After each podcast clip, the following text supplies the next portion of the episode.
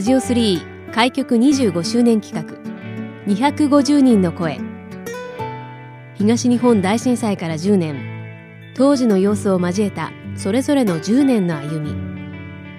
防災への取り組みやこれからの10年。またそれぞれの地域の魅力について250人の方々の声をお届けします。この時間のゲストをご紹介します。村上恵美子さんをお迎えしました。よろしくお願いいたします。よろしくお願いします。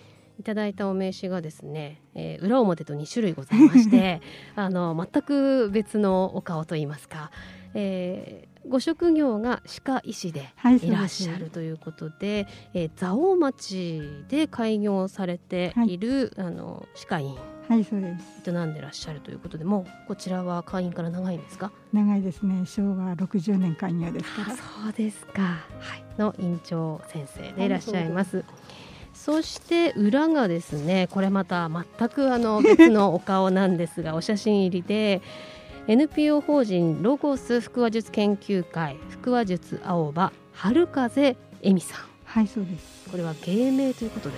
えーと、あのロゴスというところで初段を取ると名前がもらえる。春風っていう名前がもらえるんです。あそうなんですね、はい、で恵美がまたあの笑うと書いて、はい、恵美と読む、これ腹話術をされる時のお名前ということなんですね。そうですね。はい。はい、そして、えー、春風恵美こよちゃんって書いてあります。はい、お人形の名前です。はい。お人形と一緒にあのー写っている写真もですね掲載されてるんですが可愛いこれ女の子ですかね。はい。こよちゃんとともに腹話術をね、はい、えー、されているということで。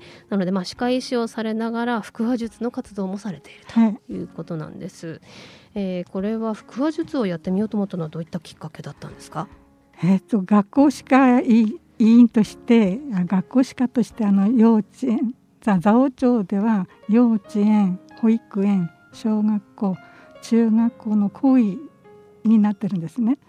あと乳幼児検診があってその時に歯科校は歯医者としてしなきゃないんでその時に何かインパクトのあるものでお話ししたら、はい、受け取り受け取る方も楽しくいいんじゃないかなということから思いついたんです。はい、お子さんはもうこれは釘付けじゃないですか。そうですね。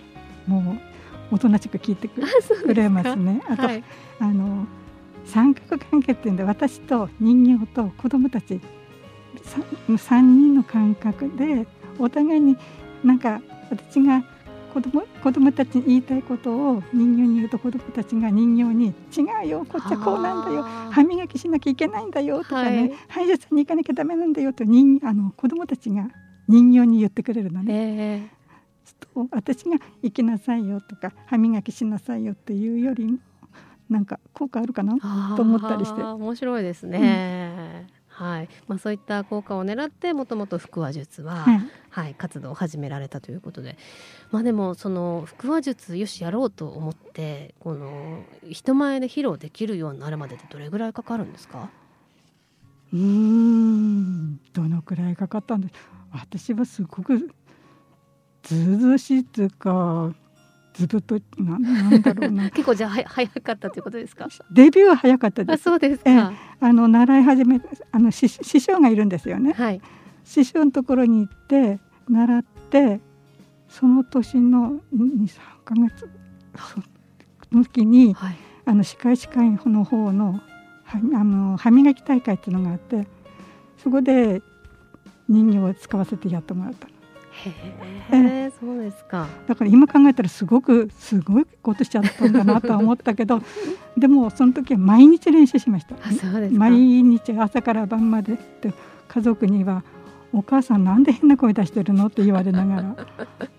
やはり結構声色が変わる変わりますね。もう本当に毎日毎日朝から晩まで声出してましたね。そうですか。うん、ちなみに今こよちゃん役の声をやっていただくというのは可能ですか？なに？こよちゃん、ねあのね、私ね、っていう感じで。あ、すごい。あ、うん、あ、あ、あ、あ、あ、あ、とかね。それをやってるわけ、はい、変ですよね。朝から晩までね。練習してるのが聞こえてきたら びっくりはするかもしれないですね。それこそもっとももっとね。昔だからモテ下手だったじゃないですか。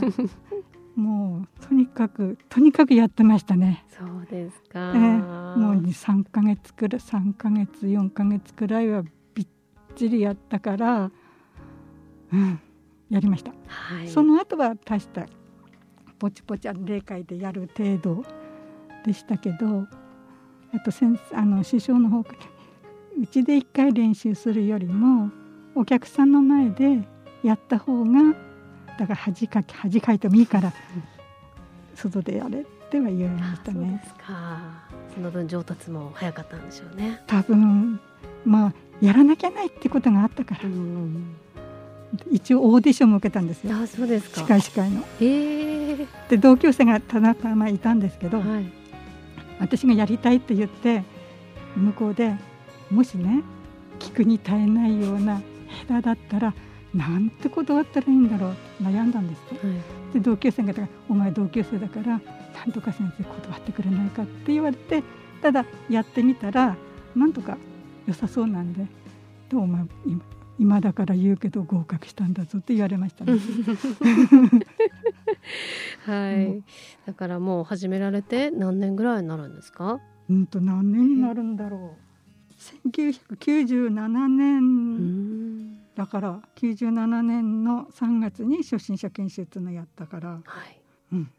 もうじゃあベテランの腹話術師でいらっしゃると。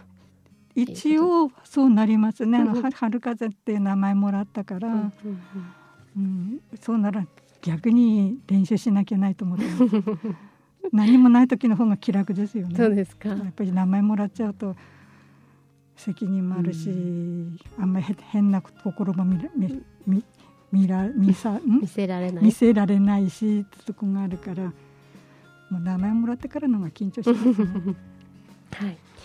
この番組では、えー、震災から10年の今年さまざまなあお立場でこの10年のね、えー、月日を過ごされたゲストの皆さんに、えー、震災当時の様子などもお聞きしておりますが、えー、村上さんは震災当時はどのような状況だったんですか？震災の時は認知症の母がいたんで週3回あの診療は週3回くらいでしたけど朝デイサービスに母を診療日は朝母のことをあのデイサービスに送って帰り仕事終わったらあの母を連れて家に帰ってそれで仕事してない時はうちでずっと介護っていう生活ずっとしてて56年震災の後56年してたかな。それで母が亡くなってそしてからは病院の方も息子が全部任せられるんであのオブザーバー的なこあの週23回であとは自分の趣味。お茶だのお花だの山登りだの。あいろいろとやりましたね。そうですか。でコロナになって全部ダメになっちゃって、はい、今は何もしてないです。かまあでも少しずつねまたその趣味もなったらかしたいですね。うん、そうですね。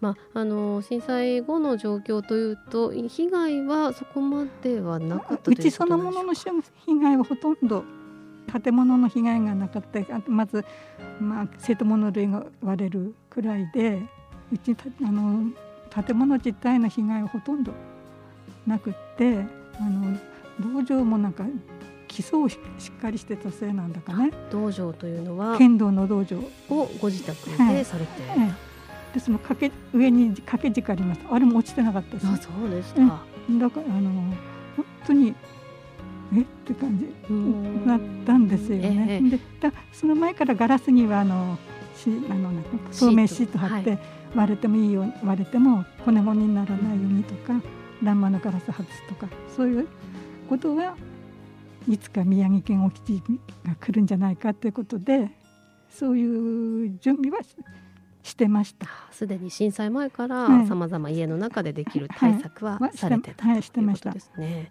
はいえー、まあこの10年の間でさまざまなその村上さんご自身のその時間の使い方だったりも少しはちょっとこうね余暇の時間を楽しめるようになったということなんですが、まあ、今後に向けてですけれどもその、まあ、お仕事の面でもそうですし趣味の面でもよろしいですし腹話術腹話術に関しての活動でもいいですしこんなふうにしていきたいというのは終わりですか？そうですね。やっぱりね腹話術の方はこれから一番やっていきたいかな。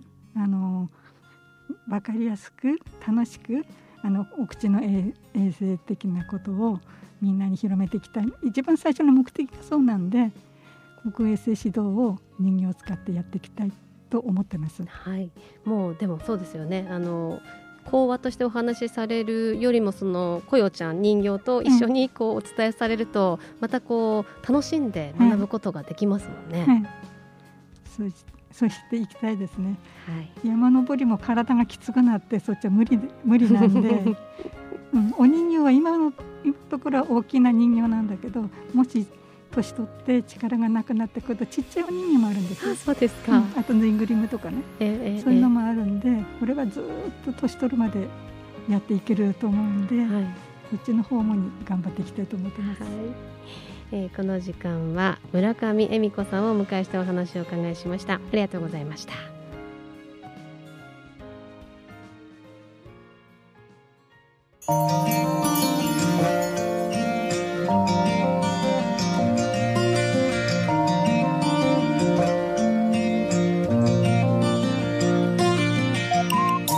ラジオ3開局25周年企画250人の声。ラジオ3のホームページからもアーカイブでお楽しみいただけます。どうぞご覧ください。次回の放送もお楽しみに。